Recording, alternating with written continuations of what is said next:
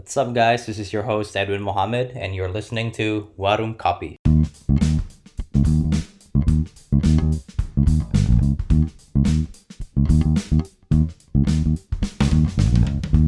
Halo, eh, gue Ratmia Dewi, reporter di kumparan.com. Udah dua tahun kerja di sini sih. Oke. Hai Ratmia, apa kabar nih? Halo, baik. Kayaknya lo panggil gue Mia aja. Ratmia tuh kepanjangan gak sih? Oh gitu, jadi Mia. Iya, Mia. Oke, iya. Mia. Hmm. Biasanya reporter yang nge-interview orang. Hmm. Kali ini gue yang yang akan interview reporter. Jadi gini rasanya. Belakangan ini gue sering ketemu sama penulis di dunia UX, Hmm. user experience. But this one's different. Bareng gue, Ratmia Dewi, adalah seorang penulis di Kumparan. Salah satu reporter di bawah Department Special Report. Iya. Oke, special report itu apa? Nanti kita bakal banyak dengar langsung dari Mia. But since this is the first episode tentang journalism, jadi gue bakal ngeluarin banyak general questions tentang kehidupan seorang reporter. How a normal day looks like, dan pastinya also those crazy days yang biasanya bikin para reporter hektik di kantor. Hmm. So, but before we get there, let's get to know a bit about our guest. Ada kejadian apa dalam hidup lo yang bikin lo nge-decide mau jadi reporter? Eh, dulu goals gue adalah kalau kalau nggak di media, gue kerja di NGO dan Oke.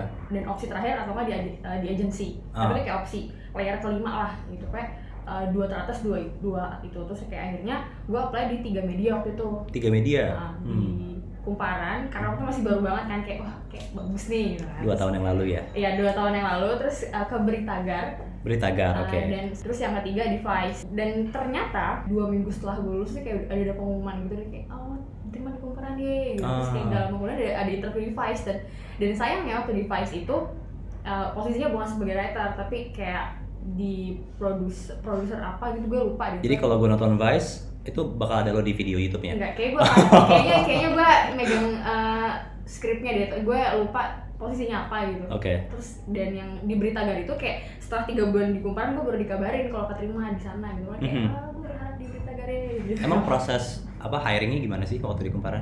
kalau di kumparan tuh jadi kayak lo masukin CV seperti biasa terus Oke. kayak ya udah lo uh, dipanggil gitu buat ngobrol interview Mhm. segala macam terus nanti kayak ada gue lupa deh ODP dulu atau apa gitu ODP itu kayak pelatihan lo Mhm. kayak lu sebagai reporter tuh harus ngapain aja segala macam tuh selama dua minggu kalau nggak salah oh, Oh. iya sebelum ODP itu lo tuh kayak uh, dikumpulin bareng gitu kayak gue nggak tahu ya kita seminar atau workshop Aha. Terus itu kayak lo ikut FGD segala macam Tapi itu lo udah masuk Kumparan berarti? udah udah masuk Oke. kayak program pelatihan pelatihan gitu deh aha. Gue lupa istilahnya kalau nggak salah ODP Berarti semua reporter bakal perlu ikut intensive training gitu? iya betul Mhm. kita kayak dikasih project gitu dibagi tim segala Mhm. macam Terus kayak setelah melewati proses ODP itu kayak nanti koordinator lipat, liputan lo tuh bakal bilang gitu kayak oh lo cocok di des ini lo di des ini dan Mhm. kebetulan dulu tuh gue pertama kali pertama kali diterima di kumparan gue di divisi moms Lo di divisi moms iya, pertama gua, kali? Iya kayak gue tuh ngurusin parenting anak-anak segala macam itu sangat bukan gue dan gue beruntung gitu. gue di sana cuma seminggu. Aha. Saya gue dipindah ke lifestyle terus di lifestyle tuh kayak sampai satu tahun sembilan bulan dan akhirnya sekarang gue di oh ya special report itu sebenarnya lipsus ya liputan khusus gue iseng aja gitu nulis di LinkedIn Oh gitu. Oh tapi di kantor lo sebutannya liputan khusus Liputan khusus. Iya, dan liputan khusus tuh kayak gue dari Agustus sampai sekarang berarti enam bulan jadi soal kenapa gue memilih di dunia jurnalisme ya karena itu gue tuh dulu pengen banget kerjaan yang gue nggak harus menghabiskan waktu gue berjam-jam di depan laptop dan gue duduk Oh, Jadi kayak- oke. kayak 50 50 eh, 50 di kantor 50 keluar gitu Ya. kayak Dan di Kumparan berarti lo you got what you what you expected. Lo Ya. sering di kantor tapi sering di luar juga. Hmm. Oke. Tell me about this special report yang sedang lo kerjain. kan kalau di media online itu kan sebenarnya terkenal dengan kayak lu eh, kerja dan kayak lu ngerjain artikel daily sehari berapa artikel gitu kan kalau di itu tuh kayak lu kerja di majalah atau koran sebenarnya dalam seminggu itu lo nerbitin dua artikel kalau di koran mungkin kayak dalam seminggu tuh satu artikel di akhir pekan gitu Mhm. untuk eh, besoknya Nah, kerja sih seperti gue seperti itu kayak. Jadi kalau di itu di- dibagi dua sebenarnya ada Lipsus hari Senin dan hari Jumat. Kalau Mhm. Senin itu yang kayak current uh, uh, affair yang lagi lagi jadi hot news segala macam terus dan hari Jumat tuh tema yang agak-agak cutting edge. Oke, bentar kayak bentar. sama-sama. Gua coba wrap up dikit ya. Berarti Oke. ada Senin, ada Jumat. Ada Jumat. Yang heavy news itu di Senin, Ya, yang light news di Jumat. betul banget. Oke, yang heavy news ini apakah political, Hmm, economic, apa pun sih polhukam polhukam. Oke. ham ekonomi bisnis Berarti yang hari Jumat itu tipe-tipe topik kayak gimana? mungkin hal-hal yang luput dipikirin orang hari kita buat gue sempat bikin juga soal eh, sampah makanan kondangan Mhm. mungkin yang lo pikir saat kondangan adalah bagaimana cara lo menemukan catering yang enak dan murah gitu kan Mhm. nah itu di split jadi kayak sebenarnya yang lo makan ini nih lo pasti kalau nikah lo pasti bakal nyisain makanan atau gimana kan Iya. ini sisa makanannya ke mana ya gitu lo Mhm. nggak kayak lo asal ngambil makan gitu kan sporadis karena itu buffet Iya. tapi kayak lo nggak tahu gitu lo kelar makan sisa lo buang gitu aja kan Dan lu, oke, gimana gimana? dan gue ngebahas makanan yang lo sisakan di piring lo gitu Iya iya iya. dan sebenarnya itu jadi ya jangka panjangnya adalah itu akan merusak alam ya jadi SJ gitu Oke. ya by the way ini bareng bareng kita bareng gua sama Mia ada Iqbal. Aduh. Iqbal ini gimana nih? Coba lu mau apa intro intro dulu dong. Oh, intro kenapa kenapa lu ada di sini? gue adalah temannya Ratmia. Ini kan lo ngurat Oh, iya. panjang banget That's it. Oke, jadi gua aja deh yang introin lo kalau gitu ya. Kebetulan gua udah kenal Iqbal sebelumnya juga nih. Jadi Iqbal itu dulunya di Kumparan sebagai salah satu reporternya juga. Terus eh, belum lama ini tiga bulan ya, eh, tiga bulan belakangan ini pindah ke Gojek sebagai salah satu UX writernya gitu. Jadi begitulah background Iqbal ada di sini bareng kita. Dia yang kenalin gue ke Mia. terima kasih So, Iqbal thank you, Iqbal. Oke, tadi gue mau nanya juga nih, lanjut lagi ya. Hmm. Eh, apa pun beritanya, lo investigate-nya sedalam apa? lebih ke kayak sebagaimana bisa gue harus ketemu sama sumber pertama Hmm. maksudnya kayak itu akan jadi hal yang sangat sulit kalau mengerjakan tema yang kayak politik hukum Hmm. dan ham sangat-sangat susah gitu kemungkinan terbesar adalah mungkin lo akan dapat sumber di orang sekitarnya gitu Oke. kalau gue yang biasa mengerjakan Jum uh, Jus Jumat yang temanya live tadi ya itu sebisa mungkin gue harus menemukan sumber utama Dan ini lo terapin cara yang sama untuk berita-berita di hari Senin nih, yang Iya. apa tadi lo bilang? politik hukum dan ham ekonomi. Itu lo ketemu sama para apa nih, eh, apa aparatnya?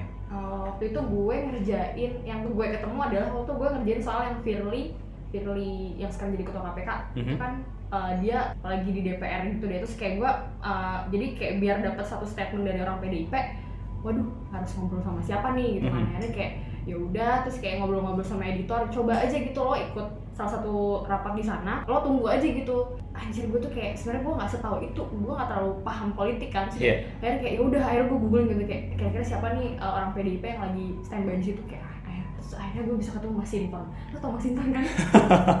Jadi kayak gue beruntung gitu gue selalu menemukan poster dia di setiap belokan jaksel gitu. Akhirnya gue Oke. bisa akhirnya kayak oh oke gue ketemu Mas Sinton aja gitu. Dan Aha. untungnya maksudnya kayak dia tahu soal soal perkara itu jadi kayak gue bisa ngobrol lah.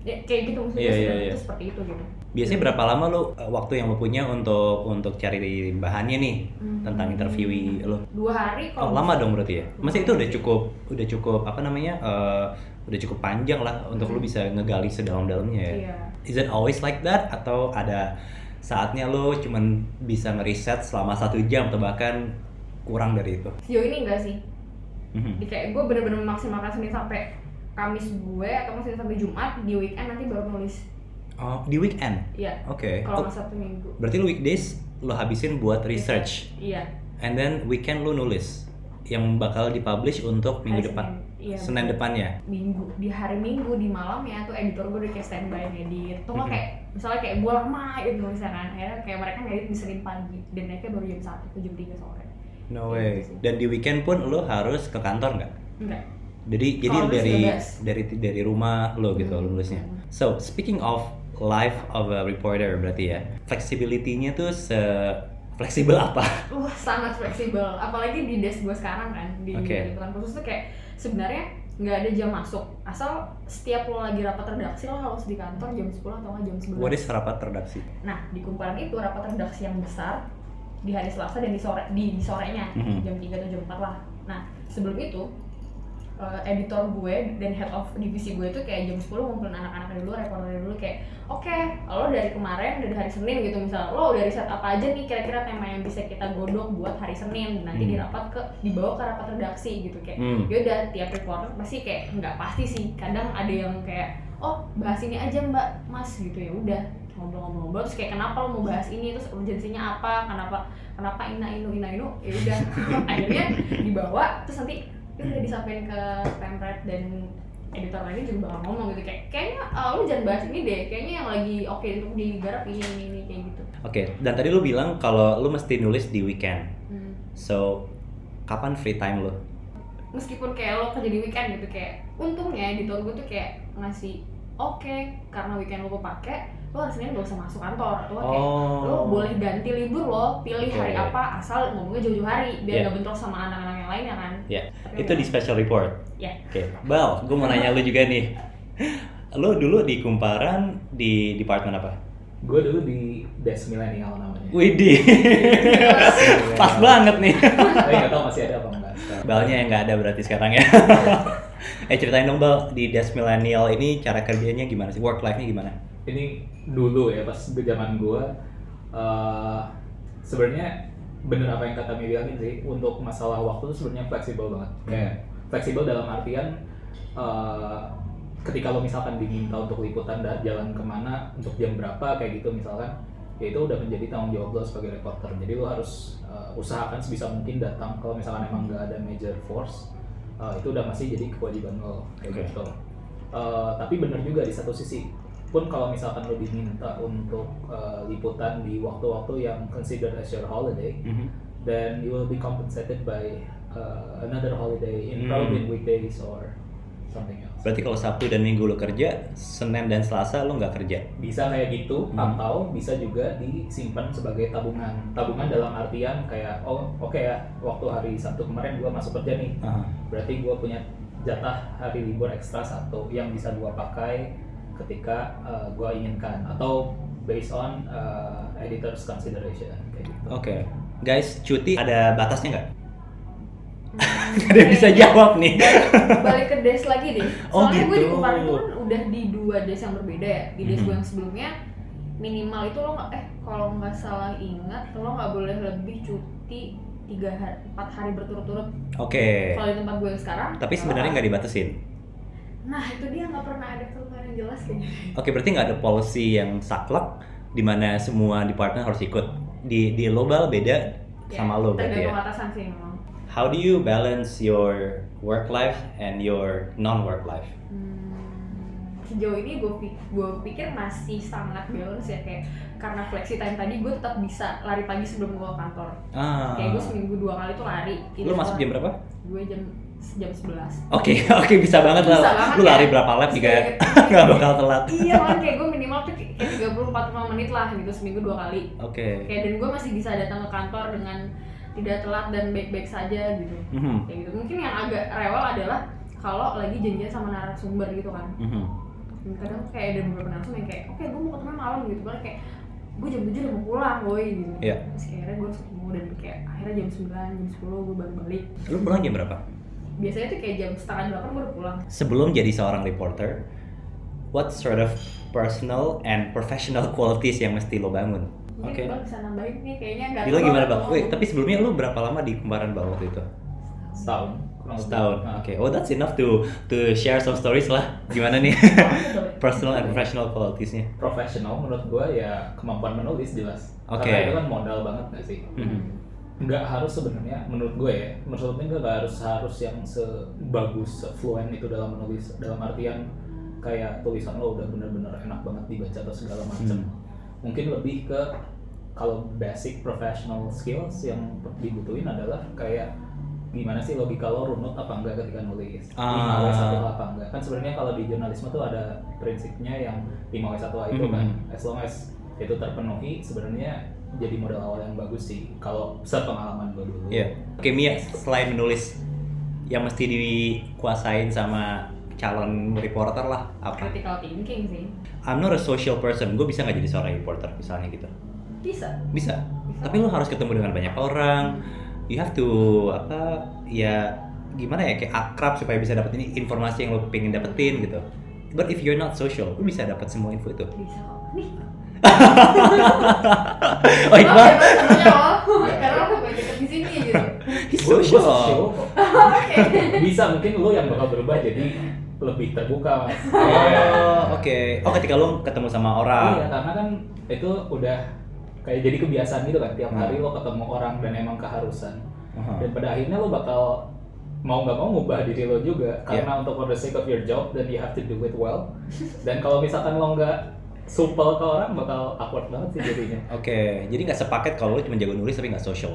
menurut gua gitu. Karena gua punya satu kenalan gitu teman di media lain. Dia pas kuliah temen eh, personality-nya buat gua agak awkward gitu. Mhm. but he survived for almost two years in a media one of the most prestigious in Jakarta gitu Oke. Em, nggak usah dibilang kali ya apa Oh, tapi media. kalau menyebut nggak apa sih. Nggak apa-apa juga, karena there are no rules. ya pokoknya itulah ada salah satu media Apa dong? gua cukup prestigious Kayak nanggung nih kalau nggak disebut medianya. Iya deh. Ah.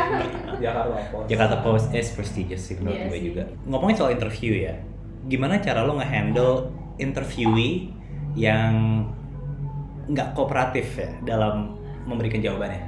Hmm, ah, itu PR banget sih. Dan- Sering nggak? Hmm, sejauh ini gue nggak terlalu sering dapet karena itu tadi lo akan menemukan orang yang sangat tidak kooperatif kalau lo tergantung bahasan lagi kalau misalnya lo menghadapi polit- politisi ya nggak kayak gitu Oh iya, lo akan susah untuk mendapatkan I see. Nah, Karena selalu normatif Iya. kayak terlalu retoris akhirnya kayak anjing ngomong apa gitu Iya iya iya iya. So how how do you uh, apa ya, turn that around kalau gitu supaya dia get back to the topic, nggak Hmm. mengalihkan ke topik lain gitu. gue lebih ngikutin alur dia dulu sih kayak gue membiarkan Hmm. dia untuk ngobrol untuk kayak uh, ngomong apa pun gitu kayak ada kayak gue ngurus pernah transkrip yang kayak 50 menit dia itu isinya tuh cuman gue nggak tahu dia ngomong apa dia cuma mau ngomong ke mana-mana aja Mhm. terus kayak baru setelah itu kayak ya udah Oke, that sounds challenging sih. Berarti jurnal apa reporter ya? Hmm. Karena di bayangan gue ya, ya lu harus jago nulis gitu. But turns out that it takes more than just writing gitu Hmm. untuk jadi seorang reporter. tapi setahu gua di beberapa media juga tugasnya reporter tuh nggak eh, ada yang nggak harus memproduksi tulisan setahu gua ya di beberapa tuh ada yang reporter tuh literally your job is to report gitu Hmm. jadi kayak there's a dedicated writer in the office staying to get your report and Mhm. then they will uh, proses si report yang masuk Mhm. untuk menjadi sebuah berita setahu gua ada beberapa yang kayak gitu cuma kayaknya sekarang reporter harus dituntut nulis juga ya. kayaknya pas gua juga gua dulu juga kayak gitu jadi kayak Hmm.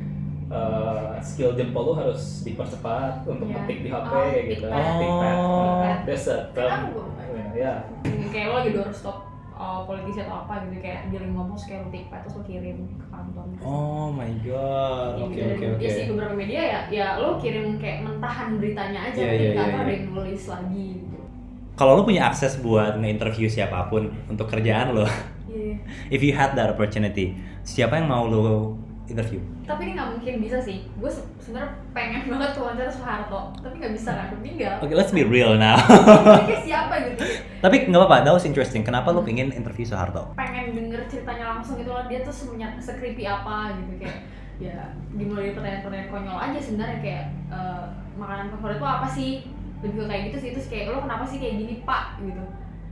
Pengen tahu aja gitu apa yang dilakukan terus kayak apakah lo benar-benar sejahat itu sama Soekarno? Sesimpel itu sih. Oke, Em, ini berhubung lo di di departemen liputan khusus, berpihak pada kebenaran menurut gue bukan suatu hal yang gampang. Terutama kalau kebenaran itu bakal bikin banyak orang kesel, or even worse, memicu violence. My question is, ada semacam life insurance nggak dari company lo buat nge-insure safety-ness-nya lo? Eh, insurance dalam bentuk apa nih Contohnya, lo lagi nge-interview orang, Mm-mm. terus somehow that discussion led into violence gitu. Dia Oh. kesel, terus dia mukul lo, atau mungkin dia manggil bodyguardnya untuk musir lo dengan cara yang kasar lah gitu. Akhirnya lo terluka gitu. Nah, does the company uh, insure lo buat nanti kalau lo masuk rumah sakit misalkan pahit-pahitnya, uh, ya do they care about these things? Hmm, Your healthiness, your safetyness? sejauh ini iya sih. Kalau lo masuk ke pengadilan gitu karena yang interview lo licik banget orangnya dan dia pingin lo di penjara gitu. So you're in a hearing gitu di pengadilan itu company bakal nge-defend lo nggak? Sejauh ini dari gelagatnya iya ya meskipun Hmm. belum ada kasus soal itu. Belum ada ya? Belum. Oke. Oke money can buy everything termasuk berita gimana cara lo tetap idealis sebagai reporter idealis di sini maksud gue nggak menutup the truth cuma karena sogokan atau amplop atau apa tuh istilahnya Jale. Jale. Gimana nih? Dan Jale itu lucunya di setiap lini ya bang. ya. Maksudnya kayak di des yang eh, ngurusin hal-hal yang sangat ringan dan light itu ada gitu kayak dulu itu gue pernah liputan open store Oke. Terus kayak itu lu tetap dapet amplop dan segala macem Terus kayak lu cuma open, open store terus lu ngasih amplop gitu loh kalau What's open store? store open Oke. Iya. Terus kayak dikasih amplop terus kayak maksudnya Bagusin ya uh, beritanya Iya, nanti. itu biar biar licin biar wangi mungkin beritanya Hmm. kayak di hal sepele aja ada gitu dan kayak Hmm. mungkin mm, karena gue nggak benar gue nggak pernah ngepost di satu tempat gitu kayak teman-teman gue yang di lapangan kayak ngepost di balai kota di DPR mereka bakal banyak dapet upload dari hal, kayak gitu sih mungkin tapi kayaknya gue nggak tahu sih balik lagi ke reporternya sebenarnya sih Ya.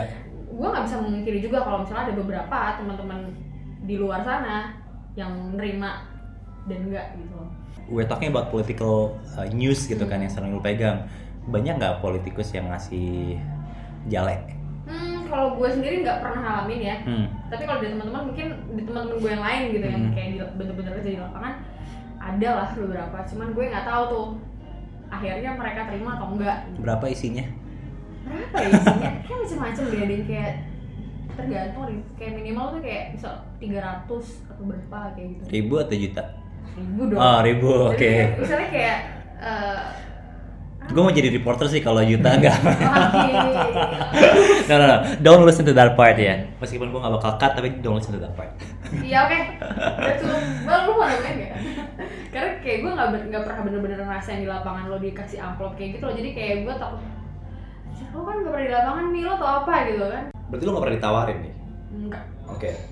Pernah dikasih, tapi bukan untuk liputan yang sifatnya politik atau apa gitu loh. Mhm. Oke. Bener nggak nih banyak reporter di Indo yang underpaid? Padahal kalau belum selesai nanya. Oh, oke. Padahal kalau dilihat dari load kerjaannya ya banyak. Hmm. Berita itu kan rolling terus. Artinya ya bisa dibilang lo kerjanya kayak pilot juga kan 24/7 you have to be ready when apalagi apa liputan liputan khusus that can happen anytime right recent issues soalnya Itu bener banget sih. Dan tell me more Oke, nanti Iqbal mungkin bisa nambahin ya. Em, kalau ketemu rekan-rekan media di kalau lagi liputan lebih kayak ini kayak misalnya kayak eh, dulu waktu gue masih di Lasel itu kan lebih sering ketemu sama reporter-reporter media lain yang kayak cerita-cerita kayak anjir gue mau resign nih, gue mau resign gitu kayak kenapa? gitu. Ya anjir gaji gue cuma segini lo bayangin di tahun 2018 masih ada orang pendapatannya 3 juta. Hmm. Gila kan? As a reporter? 3 juta, 3 juta, tiga setengah juta dan kayak lo ngekos terus kayak lo bagaimana bisa hidup dengan uang segitu gitu. Dan dan itu terjadi di banyak media apalagi lo fresh graduate dan ya udah lo menerima gitu aja gitu. Dan Mhm. dan sebenarnya sebenarnya gue juga nggak tahu ya sebenarnya tuh ada nggak sih oh tuh oh ya Aji tuh pernah bikin hitung hitungan Siapa? Aji. Aji oh uh, asosiasi Aliansi jurnal eh Jurnalis Jurnalis Indonesia. Eh ya independen. Mereka tuh bikin hitung hitungan gitu kayak Mhm. kalau nggak salah ya minimal gaji uh, reporter di Jakarta tuh range-nya 8, 7 sampai 8 atau start dari 8 gitu. Uh, lu jadi bagus banget sih? tujuh setengah kalau nggak Oh salah iya, tujuh setengah sampai delapan. minimum that's an entry Minimum. level berarti Ya. Mhm. Sedangkan di uh, di lapangan nyatanya tuh kayak lo masih menemukan orang dengan gaji 3 juta di 2018 tuh kayak lo berarti dengan minimum gaji tujuh setengah jutaan ini apakah itu udah established policy dari pemerintah belum sih. Hmm. So it's actually not disobeying any rules kalau kalau Hmm. ada yang digajiin 3 juta misalkan gitu. Ya boleh. mungkin kalau nggak tahu sih mungkin ngacunya itu lebih ke policy kayak UMR gitu nggak sih Iya iya iya. Iya sih, Ah. tapi kan banyak yang tapi kayak UMR Jakarta waktu kayak gitu tuh berapa sih? Masih Setahu gue empat sekian not very knowledgeable Mhm. about that. 39 sih.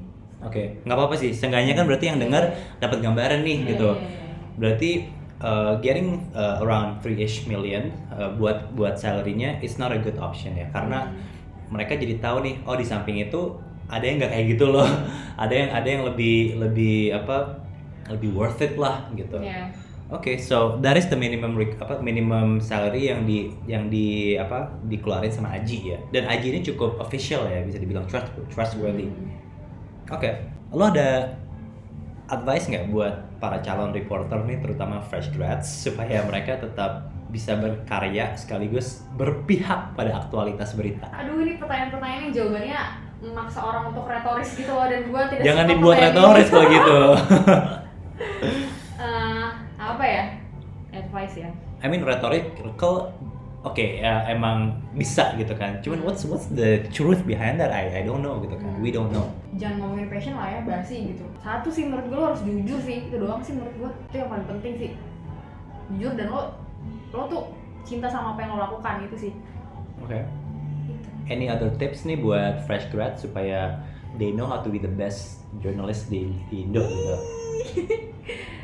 apa ya pertama eh, meskipun lo nggak bisa nulis gitu lo harus punya keinginan untuk kayak gue bisa buat nulis lebih ke situ sih Oke, Sih. gue mau nanya Iqbal nih berarti kalau bisa ditambahin, menurut lo gimana? Kan you were an ex reporter nih, Ya. ada tips nggak nih buat fresh grads? Kalau gue justru agak kontra sama apa yang dibilang ya. Oke, gue demen nih. Ya, soalnya gue dulu berangkatnya dari nggak tau gue bingung antara passion or ambition, kayak Hmm. a mixture of two gitu. hmm. Kayak gue ngebet banget dulu kayak kalau ditanya orang pengen jadi apa, pengen jadi wartawan perang, tahunya suruh liputan metropolitan Wah, aja. anjir, keren sih. Capek, capek banget gitu. Terus m- mungkin tipsnya kalau orang yang masih kuliah bisa, lo bisa mulai dari ini sih lembaga pers mahasiswa Hmm, itu tuh menurut gua platform yang oke banget gue jujur jujur juga nyes- nyesel kenapa dulu gua kayak ikutan ikutan. LPM kayak gitu yang menurut gua kalau emang lo suka nulis dan suka liputan it's, a good, uh, it's gonna be a good platform for you to actually practice Mhm. your journalistic skill Oke. jawaban lo lebih wartawan daripada wartawan bang ah oke harus balik ke media deh Oke, oke, dimulai dari ikutan organisasi ya. Oke, I think that was my last question. oh ya oke Thanks so much uh, Mia dan Iqbal. Makasih banyak udah mampir ke warung kopi. Gue dapat banyak banget insights tentang dunia reporter. Again, thanks so much for being here. I'm your host Edwin Mohammed, and these are my guests. Mia gua Thank you guys. Bye. Dah.